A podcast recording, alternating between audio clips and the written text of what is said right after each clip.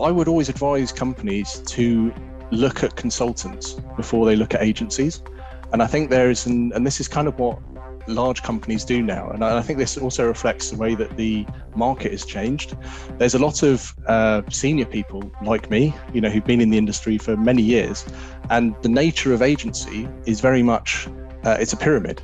So what happens with agency is that the uh, there's a few senior people at the top, but largely agency is built up on on generally sort of younger people who are learning how to do marketing, and and that works very well if you know specifically what you need and specifically what you want them to do, then that model is fantastic. If you need to come up with your plan first, then I would say it's always worth thinking about consultancy and thinking about having a step back and, and going into a planning stage because most businesses don't do this. They'll jump straight away to let's go and do SEO. What do we do? Well, let's hire an SEO agency. You know, they, they jump straight away to the execution. And that's not the best way to go to, to do this properly, I would say.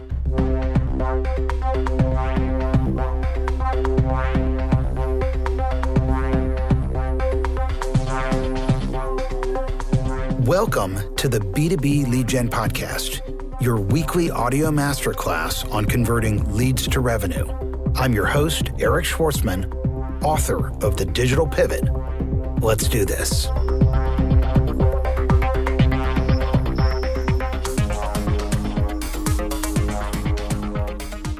Our guest is Nick Wilsdon from Torque Partnership. He's a digital marketer and strategist with 20 years of performance marketing experience working for enterprise clients and global brands. He's a subject matter expert on cross platform campaigns, and he's assisted on major digital transformation projects. He's also a speaker, a blogger, a contributor to industry publications such as The Drum, Reuters, and the Moscow Times. That's going to be a question. I said that. because it's a U.S. I'm a U.S. guy, so I had to, you know, I had to ham it up. There. You need you need a drum roll there, right? Yeah. Um, he's an industry judge for the UK Search Awards and the European Performance Awards. He is passionate about digital performance, integrated campaigns, and figuring out how to read the tea leaves. Nick, welcome. Thank you very much, Eric. It's, it's wonderful to be here. Yeah, it's great to have you. Uh, you came highly recommended uh, by Juliet Van Royen, who uh, did another episode of this podcast, and she was fantastic. And I said, if you're as smart as you are, you have to tell me who else I should talk to. And she didn't hesitate. She said, you. Cool. That's a high bar. Uh, but yeah, I mean, Juliet is, is fantastic marketer uh, and the work she does is very very impressive I'm, I'm, I'm, yeah. so in this episode we're going to talk about the inside seo strategies of vodafone ebay and estee lauder how to hire an seo and why big changes at google could make or break your search engine visibility after this our guest is Nick Wilsdon. He is a consultant at Torque Partnership who serves major brands. Nick, how is enterprise SEO different from small business SEO? Yeah, that's a good question, Eric. it, it is different, absolutely. And I think over the years, I've kind of realized it's different because it involves a lot of different aspects uh, that you don't normally need to think about with SME. And one of the, you have the technical side, and I'd say that enterprise is dominated by technical SEO uh, because these kind of sites they're they're huge they get links uh, automatically naturally uh, you know sometimes you know thousands of links uh, at a time. So link acquisition isn't really as important for them. They've got the authority. Usually the thing that's holding them back is, is tech SEO and, and implementing that. And then that leads to the third thing, you know, getting things done. And getting things done at enterprise is a whole separate subject. It, it's very complex. And I think some people look at enterprise sites and they notice that, you know, you could fix this or you could fix that. And they have to understand that there's a lot of process and politics behind that to get those things fixed. So it takes a, a huge amount of strategy and thinking to kind of push that through those organizations. What are some of the common challenges in enterprise SEO that don't present themselves in small business SEO? It's it's the scale of it. It's scale of it and putting those fixes in place. Uh, you have um, changes that you need to make to the site. We have many different teams and interests uh, across the organization. So you have to have a very strong business case in terms of why you're you're making those changes. And the certainly kind of a very senior level in enterprise, it's it involves you having an understanding of, of the commercial nature of the business far more than most sort of technical SEOs. So you have to have a balance there between your technical knowledge, but also an understanding of what the business is trying to do and what the objectives are through the business. So it's that kind of they, they, you have to balance those things much more, and and your soft skills. I think we talk a lot about soft skills now in, in SEO, and I think it's something that we need to emphasize for for younger people coming up in the industry that you can be incredibly technical and that's fantastic. But if you can't convey the value of what you're trying to do to senior stakeholders then you're never going to move up in your career and you're never going to make these kind of projects land. So so you've been doing it 20 years. I've got to think that the folks you're communicating to have become more knowledgeable about seo over the years.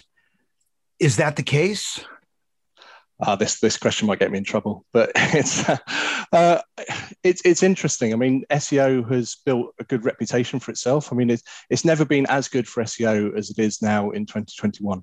Uh, people acknowledge that SEO is important, but still, when you go to very senior levels of a company, uh, you're still uh, advocating for, for SEO. You're still trying to convince them about the value of this because you you will find uh, you'll find even very senior people who still don't fully understand it. They don't fully understand how SEO works, and they think this is still free traffic, or this is still, uh, you know, something that will come naturally through Google, or you know, why doesn't why doesn't Google bend to what we want to do rather than we have to bend to Google? So you kind of get these these various sort of uh, approaches and attitudes at very very senior level. So yes, I think overall SEO is acknowledged far more now than it ever was. Uh, every major site has three sources of income now. You know, it's always it's direct, you're paid, SEO. Those are your three pillars for every enterprise site, and I think that's that is acknowledged now. But there is a large part of your job that is advocating for SEO, and still, uh, you know, still convincing people. When you are convincing people at the top, how does that conversation change if you're talking to a CFO versus a CEO? Yeah, it does. It changes for every stakeholder that you speak to, and uh, I'd say definitely, I mean, for the C suite in general, the commonality is that you're linking it to the commercial value of what you're doing. Uh, and you're, you're stripping back the technical jargon to really explain to them that, you know, if we do this, we will get X percent increase in, in sales, in revenue. And you have to be able to take your SEO to that level. Um, but I say also you, you, you balance because with every SEO uh, program that I run, you have uh, basic SEO, best in best practice SEO that all of us SEOs know. We all understand what needs to happen. We understand about implementing meta, canonical tags, redirects. We understand all this. And then we have the kind of shiny objects over here, uh, which are the things that, that, the business gets excited about because it's new. And that may be, you know, improving uh, local SEO, maybe improving omni-channel, um, you know, uh, app uh, indexing, you know, mobile mobile search. It can be any of these sorts of topics. Schema at the moment is something that I talk a lot to businesses about because we're changing the way that the web works right now. We're going from a, a web of uh, web of uh, things to a web of sorry, web of strings to a web of things.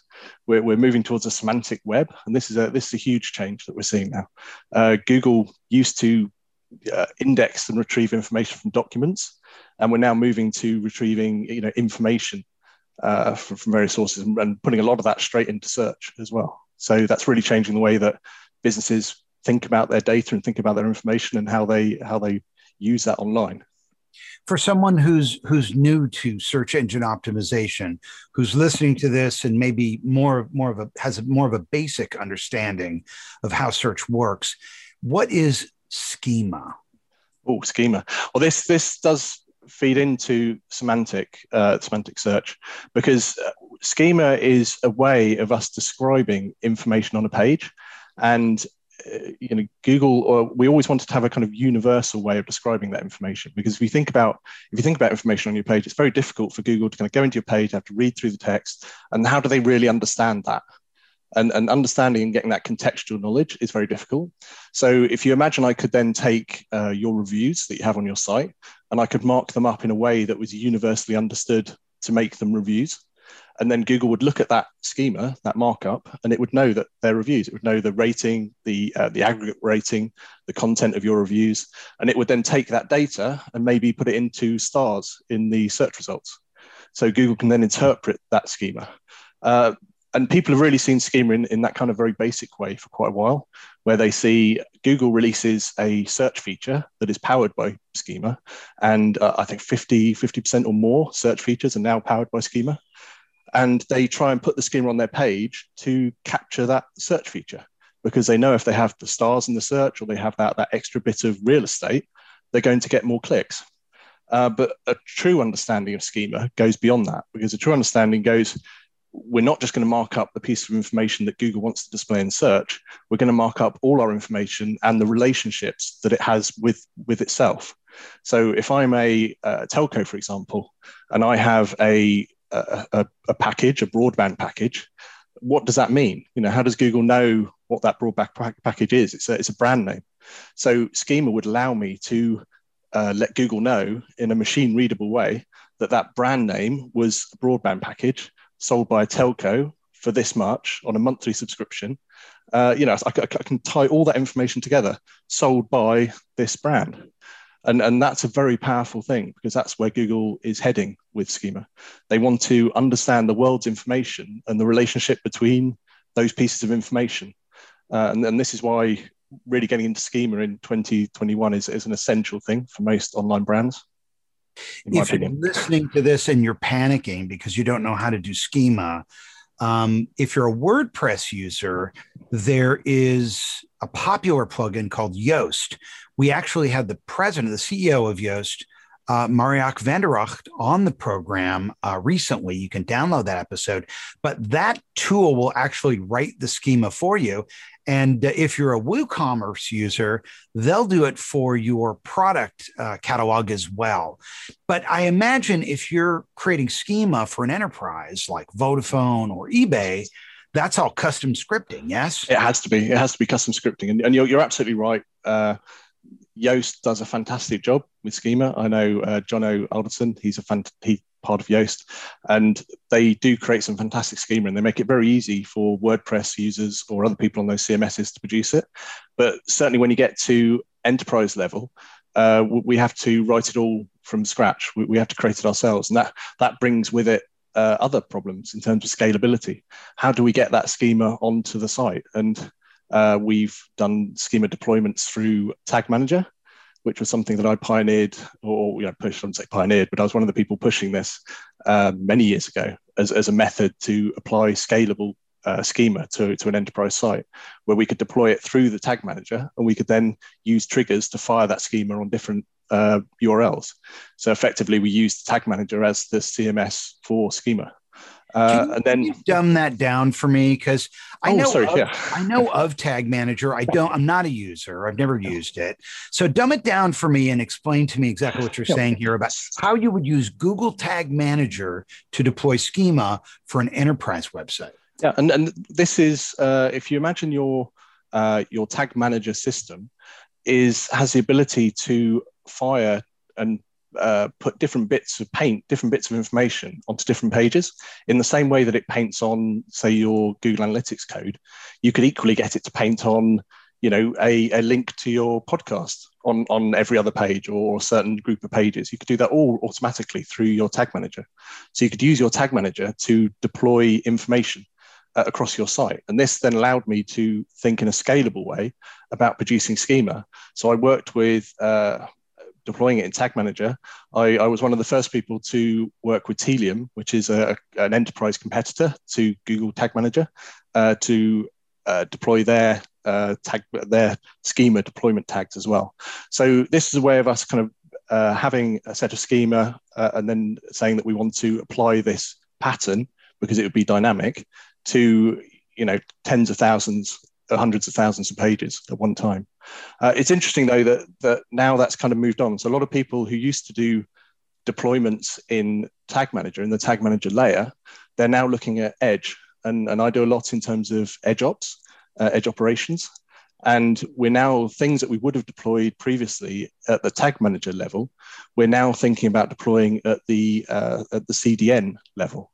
Uh, and you'll know sort of CDNs, Cloudflare, uh, Akamai, Fastly. These are these are the big CDNs, uh, and these network. networks. Content delivery, absolutely. Uh, yeah. Yes. Just, no. And uh, so with a content delivery network, their initial purpose was to deliver content. So they would deliver content to the faster, user right faster they're yeah closest place expedite the experience so if you had a lot of big files you could house those at servers closer to the user exactly yeah. And so your your uh, user in india would go to a server in mumbai when they made a, a request and they would get this file very fast. And what's been the dramatic change in terms of edge has been that they they want to move from merely serving content to allowing you to run uh, edge apps in that environment. So we could start to paint on schema, we could uh, do redirects, we could do renaming of URLs, we could do A B testing. We can do all of that now in the edge. And this is where I spend a lot of my time uh, because edge ops is, is very much enterprise level. Uh, and this comes round to uh, Torque and my ethos of finding kind of scalable solutions for large enterprise. Uh, so how can we find a solution that, that will allow you to fix these fundamental SEO problems. Uh, and, and so, you know, I'm moving up into the different layers to allow that to happen. So, um, small businesses obviously are just trying to get noticed. I mean, it's tough to get inbound links for a, a small business. If you're Vodafone, I imagine it's a lot easier. Um, but at, at small business, you know, often the strategy is to create um, informational or educational content in hopes of luring links to that type of content that can then um, transfer that link authority over to a product page. But I imagine with enterprise, you're just SEOing the product page, yeah? You are doing that as well. Uh, you're still doing that. That technique is a tried and trusted technique. I mean, to bring uh, links into a certain page, but then the internal links for any site, whether it's an enterprise site or a small site, small business site, um, the, those internal links are absolutely fundamental. And you should be always thinking if you have highly linked pages and you're, you're going out with something that does attract links, where am I linking to internally from, from that page? Because it is a very potent technique. Uh, I'd say your internal linking is always something that's very much overlooked. Uh, we, we see a lot of people focusing on, on gaining links, but we don't really think about what we're doing with the link equity that we have already. Uh, we don't think about reclaiming links because when a link goes dead and it goes to a 404 page, that link no longer transfers any equity to our site. So, as a, as a small business owner, what are you doing to to recover those links that are coming into your site? How are you making sure that you monitor them with some of the tools that are out there to make sure that they're they're always live? Uh, because it's far easier to do link recovery and to monitor and maintain your current linking database than it is to go out and get more links. So um, that, that's something I think all businesses should be thinking about, enterprise or not. Nick, what is a cross platform campaign? Uh, cross campaign campaigns are, I, th- I, think it's the thing that always I hated at in digital in general and probably agency was the silos that exist. Uh, and there's always silos between uh, different teams. So the, the, SEO team does something completely on its own. Uh, the PR team does something completely on its own. It's, it's very siloed. And I think my uh, enthusiasm for cross uh, cross campaigns has always been to get clever people working together and work out how we can create a campaign that, that really becomes omni-channel because we know that users don't come in from SEO channels and completely attribute to SEO channels. We know that a user has touch points. They're going to come in. They may uh, they may come in through SEO on an informational query. They may want to learn more about your product, and that's what SEO is really good at. SEO is good at getting those people who want to understand what you sell and then that user, same user, may come back in through a paid advert because they're ready to convert. And then your your paid advert has the uh, the attractive offer in it to pull them in and get them to convert at that moment. But these channels work together; they don't work alone. And I think all campaigns should be thinking about cross-channel and omni-channel. That, that really should be how we think about it. And this was especially true for, for telco, uh, because you imagine a lot of people in telco, they, they want to buy a very expensive handset. They're not cheap. Uh, they're, you know, two year subscription on some of these handsets. Uh, and you would go in, you would want to see the phone. So you may have done some research on organic before. Uh, you may then walk into the store you, you, know look at a handset talk to the assistant you may not even purchase at that point you may then come back out the store and then purchase online through a ppc ad or, or even an upgrade through your account. So you know these are these are omni-channel ways of thinking about selling, and I think everyone who works online has to be uh, a lot more open to the fact that that they need to get their channels working together to make them efficient. How much enterprise SEO costs? how to hire an SEO, and the SEO strategies of Vodafone, eBay, and Estee Lauder with Nick Wilsdon, consultant at Torque Partnership. When we come back, stay with us. We're talking to Nick Wilsdon. He is a consultant at Torque Partnership with clients such as Vodafone, eBay, Estee Lauder, and Tommy Hilfiger. Nick, what types of things do you do for eBay? Oh, well, I obviously can go into specifics, but eBay is about scale. And I don't think I've ever worked on a site at the same that scale that eBay has. and I think that's been uh, all, all with teams are, are, that clever and enthusiastic. It's fantastic uh, bunch of people at eBay. Uh, I absolutely love working with them. And I'd say for, for them, they have to think more than anyone, more than any enterprise that I've ever been in. They have to think about scale and they have to think about uh, solutions that will sort of slowly move the ship in the right direction. It's it's it's very hard with a site the scale of eBay to go in and fix individual things that you would find. And I think this gave me a real understanding uh, towards Google actually working with eBay. Uh, because as an SEO, we used to get very frustrated because we'd look at Google and we'd say, well, these search results, these are clearly wrong. You know, this this isn't working. We'd all fire off reports to Google or would always complain on social media. And you start to understand that a site like Google is so complex that they can't fix individual things. They have to start thinking, you know, how do we then tweak the algorithm, or how do we tweak our approach, or do we create another system to to slowly fix this thing? And and this is how the largest sites on the internet think. They, they can't think in terms of small individual fixes. So uh, it, it, it made me a lot more sympathetic, I think, towards the Google engineers, having having worked in that sphere with eBay. It's interesting. Um, when when you think about an eBay listing, I mean, my assumption, and I'm not that active on eBay, is that they would be temporary listings because they're auction pages, so they don't really live very long. Uh, they're there for a short period of time. So, how does that impact how you approach trying to get those pages to rank in search? Yeah, and that's true. They, they deal with a lot of uh, temporary content. Content. They have a lot of permanent content as well. I mean, there's both types of content within it. Um, so they do have to have different approaches for for all the different types of content really across a site like that. Um, but yeah, it's it's it's something you have to think about a lot in terms of your relationship with Google because the size of the site means that you have a lot of content in Google, uh, and and that. Uh, makes that relationship quite quite interesting because people talk a lot in terms of enterprise. Uh, within enterprise SEO, we can start to think about uh, crawl budget. We can think about the amount of uh, effort that we're spending on, on bots going through our site because these things at that scale start to make a material difference to the business. Uh, you know, for, for a small site, you know, uh, allowing, you know, uh, not worrying about your crawl, your crawl budget doesn't particularly matter and, and I think uh, John Mueller and other Googlers have, have, said this very clearly. If you're a, if you're a small medium business, small site, your crawl budget just shouldn't be a concern to you.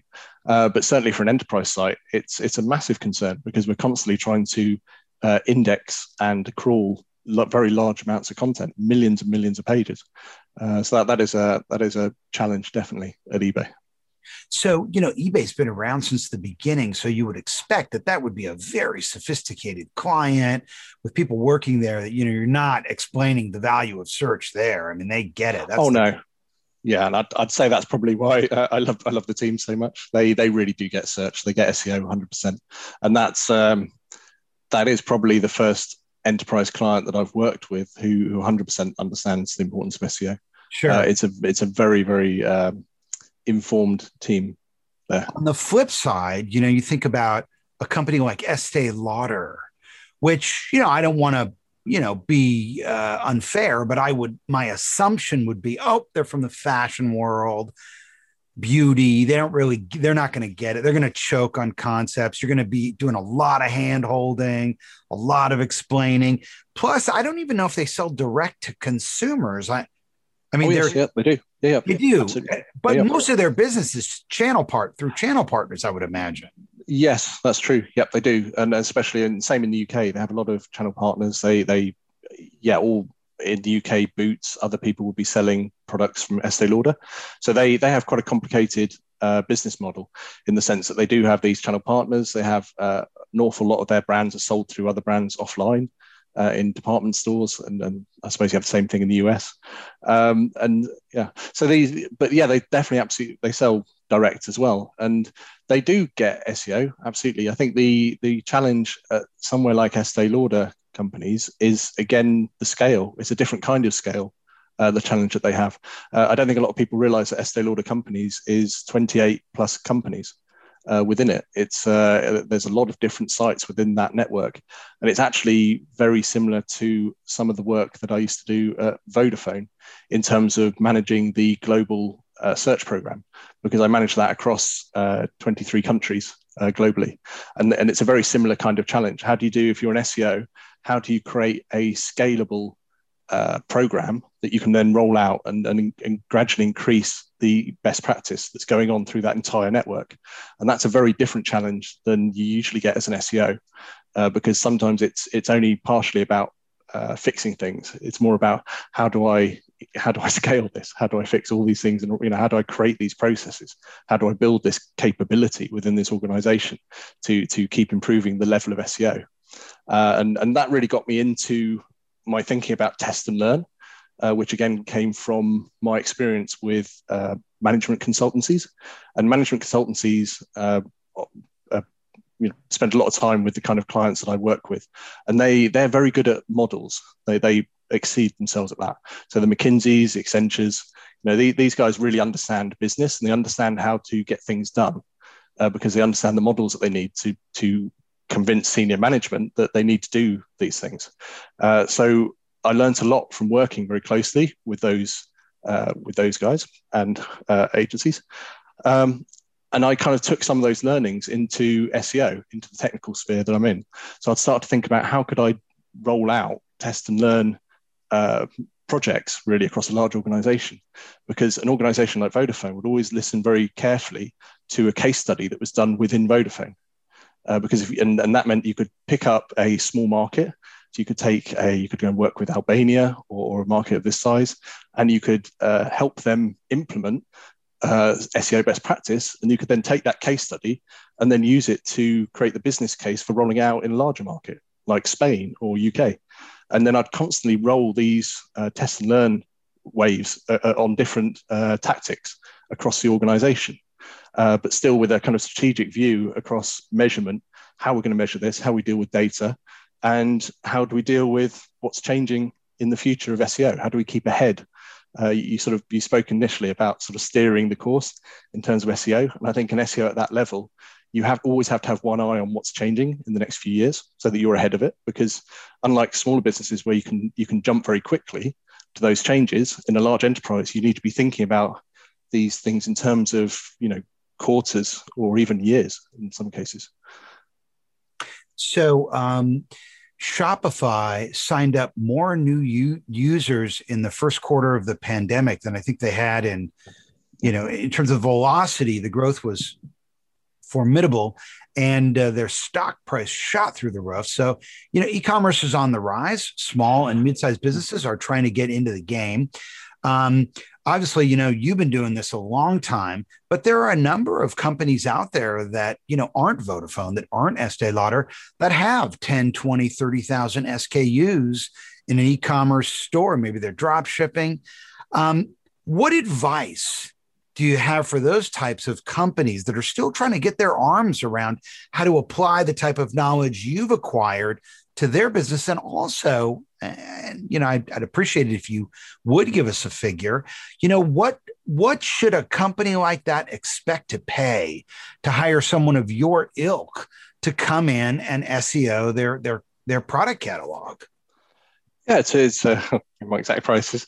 Uh, it's a good question, though, Eric. I think the or range you can give us a, a range. range. I'll give you a range. Uh, so the it there's always there's never too late to start doing e-commerce. I think we've always said that you know people sometimes feel they've missed the boat and they haven't. Every year I've been in this for 20 years, that year's been the year to launch e-commerce. I think the what's happened with the pandemic has been exceptional in the sense that digital has gone from it's just leapt ahead 10 years and we become digital first. Uh, and I think that's partly because of the lockdowns and the uncertainty, but it's also because companies have, have finally made that transition. They've realized that, you know, we need to get the digital side of our business working because we don't know what's going to happen in the next few years. And I've got that feeling in, in a lot of the uh, people I talk to really at very senior level. We don't know if you're going to go in lockdown this year. We don't exactly know what's going to happen next year. So having your digital in order is absolutely essential. Uh, in the UK, uh, Black Friday and Christmas were closed offline we only had digital. So that's the first year that digital owned those spaces. It was amazing. So digital has had a, a, huge push in this last year. And, and I think when people kind of joke about what has caused uh, business transformation, uh, has it been the CEO, the CTO, or COVID? You know, that's the joke. It's definitely been COVID. It's, it's pushed it's pushed us ten years ahead. Um, but the advice is to, I mean, I advise companies to look at consultants before they look at agencies. And I think there is, an, and this is kind of what large companies do now. And I think this also reflects the way that the market has changed. There's a lot of uh, senior people like me, you know, who've been in the industry for many years. And the nature of agency is very much, uh, it's a pyramid. So what happens with agency is that the uh, there's a few senior people at the top, but largely agency is built up on on generally sort of younger people who are learning how to do marketing. And, and that works very well if you know specifically what you need and specifically what you want them to do, then that model is fantastic. If you need to come up with your plan first, then I would say it's always worth thinking about consultancy and thinking about having a step back and, and going into a planning stage because most businesses don't do this. They'll jump straight away to let's go and do SEO. What do we do? Well, let's hire an SEO agency. You know, they, they jump straight away to the execution and that's not the best way to go to, to do this properly, I would say. So, as a large company, I would, or even as a medium sized company, I would take the time to talk to a consultant, really establish a plan and a blueprint for what you're trying to do, and to understand, you know, how are you going to do SEO? What kind of SEO do you need? Is it technical SEO? Is it link building? Is it content? Uh, what, what are you doing on paid? You know what channels are you using for paid? How is paid working with your organic channels? You know just to actually do the thinking behind this before you go into execution mode is, is so important. So that that would always be my advice. And i, I find the uh, i'm not bashing agencies here but they don't understand that they should be charging for planning. They charge for execution. They don't charge for planning so they will uh, they will almost throw planning in as, as something for free and you know you and i know that if something's free it, it generally isn't always worth much, uh, to be honest. So, so you know that that is where consultants and consultancies have really uh, owned that space, and I think that's that's the opportunity in 2021 is to uh, pick up people of, of that ilk to come in and advise you on, on different channels, on your strategy, on how that works, and really nail down that blueprint. And that that should be something you do. It's not a retainer. That's something you do as a project. This is something I've done a lot for companies as, as, a project. I'll come into a company or other people, other partners. I mean, I have many other partners in Torque. So partners will kind of come into a company for a set period of time, establish that blueprint, uh, do the auditing, do, do the due diligence, and really help uh, establish what we're going to do before we start doing it. So we make sure we're going in the right direction. Um, and I mean, yeah, in terms of cost, uh, I, I, think actually, I mean, in terms of, you know, you're in the US, I think the other opportunity at the moment is finding clever uh, UK people to come and do that for US companies because the differential in cost between the UK and the US at the moment is, is phenomenal. Uh, you're, you're going to, as a US company, you're going to get a 30 to 40% discount uh, in, in terms of equivalent services from someone in the US. Uh, that's, that's what I've kind of found. Um, for uh, consultancy fees, I mean, I can give you a range. Uh, I would say that um, individual consultants in the US, you're probably talking around uh, thousand dollars to uh, fifteen fifteen hundred per day. Um, I would say it's about the range. You, you, may, and that's always variable because as a consultant, you would then, uh, if you're doing a longer period or longer program, you would then have that discussion about what that rate for that program would be. Uh, but that's a kind of you know ballpark figure. But I would say the amount of money that you would save having gone through that planning process would make up for that quite easily. Search engine spam and big changes coming at Google. When we come back, stay with us. We're talking to Nick Wilsdon. He is a search marketing consultant at Torque Partnership who's been at it for 20 years. Nick, what is search engine spamming? Oh, spamming. Oh, anything.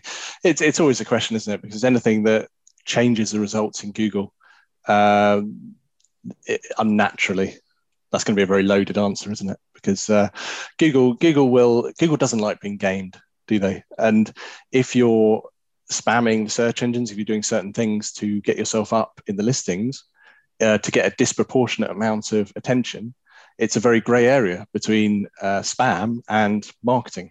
And largely, um, search engine spam has largely been centered around the question of links. Uh, and I think that's a fascinating area. I'm, I'm I've worked with links before. Uh, I've obviously done link building. I don't think you could be an SEO for 20 years having not done link building. Uh, I'm lucky because at Enterprise, as you said previously, I don't need to do too much link building or any link building actually, because those brands build their links quite naturally. So that's a kind of, you know, I'm, I'm quite uh, lucky and entitled to be able to kind of take a step back and not have to get too involved in the link building sphere. Um, but I do find it fascinating. And I think the whole link building um, discussion has got very, very interesting in this last year because we started to talk about digital PR a lot. And I, I, don't know how much you've heard about this. It's, it's moving gradually. I think you're, you're hearing more about this in the States. Uh, but it's been a big subject in UK and Europe for some time. And the, the idea behind that is that we would get links by producing content that we know PR companies or, or uh, publications would be interested in. And then we would outreach to those publications uh, to get them to link back to that piece of content. And then to your point earlier of your, your strategy, you would then that highly linked page on your site would then be transferring internal link value to the rest of your site, whether you kind of set certain internal link anchors in that, or whether that link equity was just going through your uh, navigation naturally. But that's the that's the kind of the new way of link building. And what makes that interesting to me is that um, it's it's actually not something completely new. It's something that we've been doing for maybe you know I, I was doing this uh, 11, 12 years ago in the UK. Um, but this is a high point for it because it's kind of reached a, a point of kind of acceptance uh, that we can we can kind of build links in that way. And I think that's that's interesting for me as an old SEO because essentially we're still gaming Google with that um, because you may not be paying for those links, but you may be paying someone else to reach out and get those links or to take someone to dinner or to send someone some stuff or to you know as as pr firms operate. So this is a very gray area and really revolves around ethics. And i think that's why i find this whole conversation fascinating because i've i've uh, led and created uh, link building and outreach teams uh, for agencies. Uh, so this is a topic that, that, you're constantly thinking about at that level uh, you know how can we build links in a way that won't get penalties for our clients? And i think that's you know that's that's what you have to do. Um, but yeah, it's, it's a very interesting topic, link building. I find it absolutely fascinating, but I am very grateful that I don't have to be too involved in it now.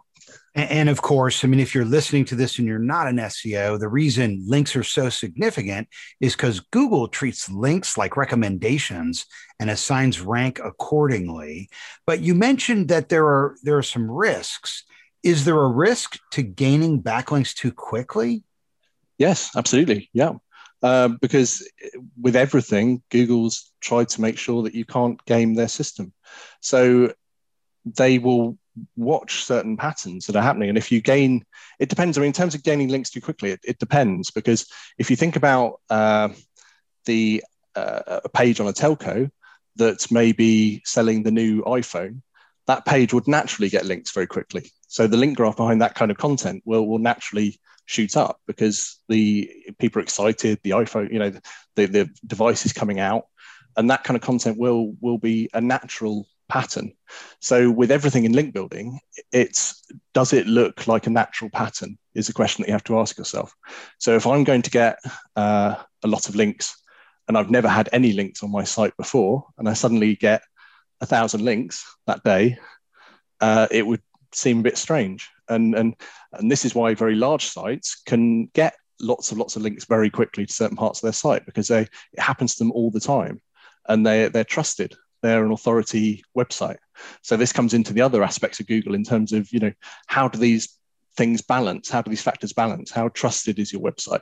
How many links that you usually get? What's a usual link graph for somebody in that space? Uh, how many links do your competitors get? And I think my advice to anyone building links is try to, you know, if, if you are orchestrating it in a way that, you know, it's not just happening to you, then always think about what looks natural. Uh, I think that always has to be the advice. And, and you, you look into your competitors, you look into your niche, you look into your history of your domain, and you see, you know, what, what is a natural acquisition of links. So, uh, so yeah, with digital PR, equally, I mean, I would digital PR is is a you know good way of reaching out to uh, publications to get them to talk about your brand. But if you had, you know, if you had, uh, uh, you know, a high, very high number of links coming in all, all of a sudden from that kind of method, I would be a little bit nervous. And what you do find sometimes when that happens is Google reacts to it. So you, you might suddenly go up a lot and then suddenly you'll shoot back down again because Google's kind of reconsidering and it's it's having a think about you know your site should it be getting these many links you know does this look natural this is where we see some of these more interesting patterns search engine optimization is an art and a science and on the quantitative side there are a number of different tools that get used one of which is a free tool uh, called Google Search Console. And they're now measuring core web vitals. And these are three things. These are uh, what they call the largest contentful paint. And that's how long it takes a page to render the largest visible element in the portion of the browser that you can see. So, you know, you go to a web page, uh, how long does it take for different uh, sections of the page to pop into your browser. The second thing they're measuring is called first input delay. So if you click on a on a button or you try to open, expand something, how long does it take for the page to respond to that? And the third is cumulative layout shift. So, how many times have you been to a web page and it starts to load and you try to click on something, and right when you go to click on it, the button moves and you click on the wrong thing as it's loaded? And so they're measuring these things. They call them core web vitals.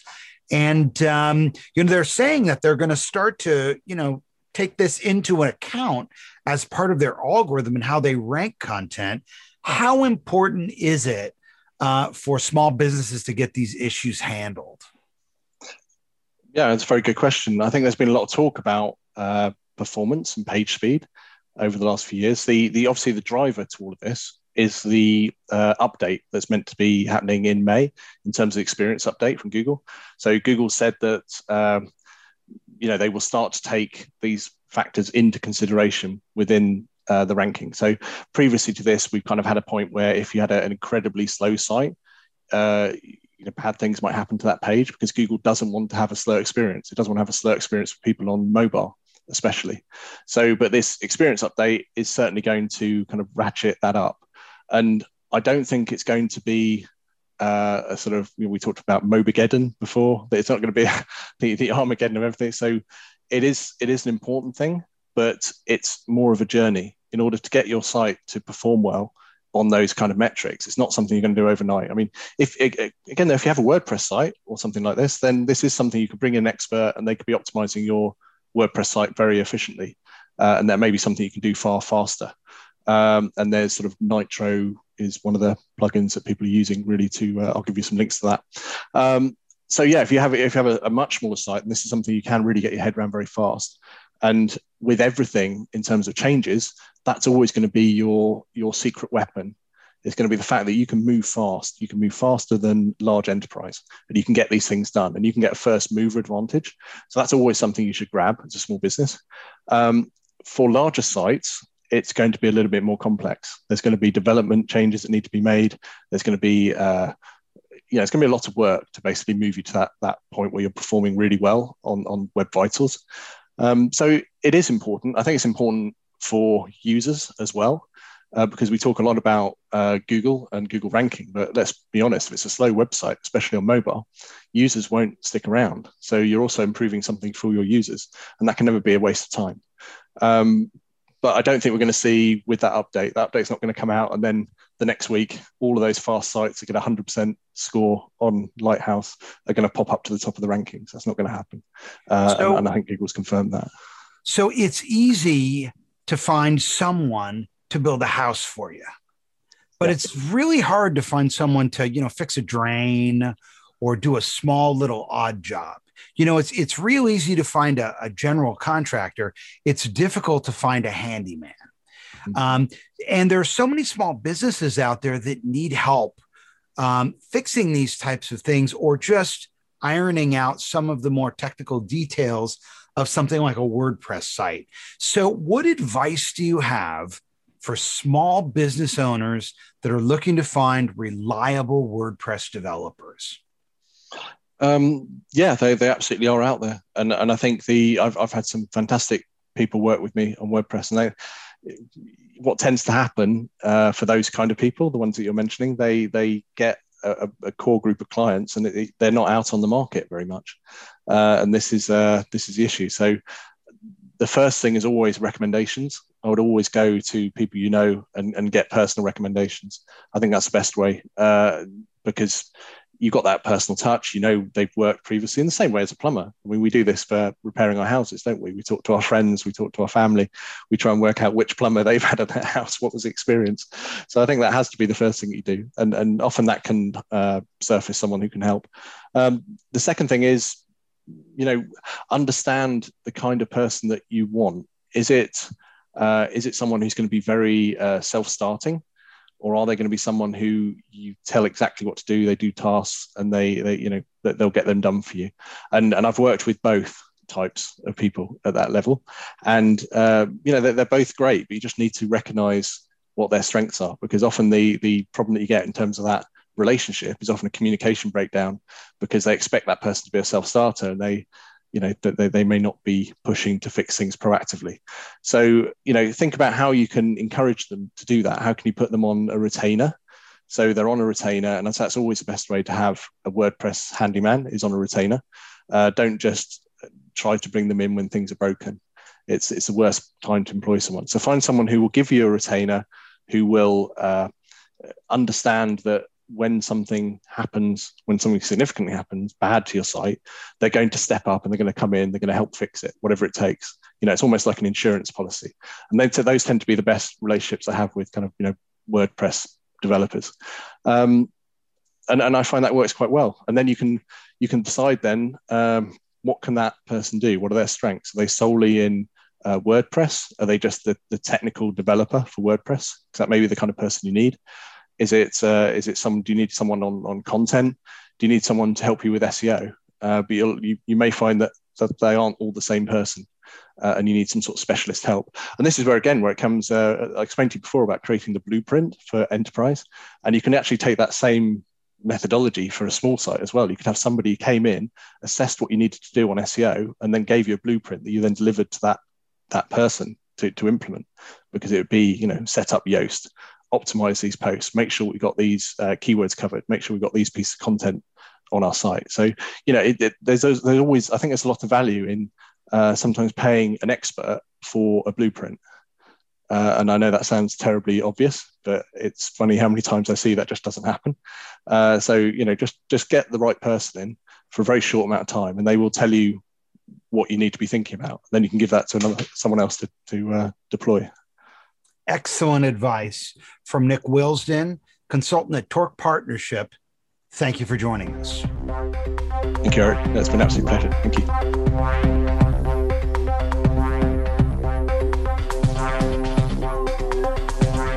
To master B2B lead generation, you can listen to the first chapter of my new book, The Digital Pivot, for free at digitalpivotbook.com.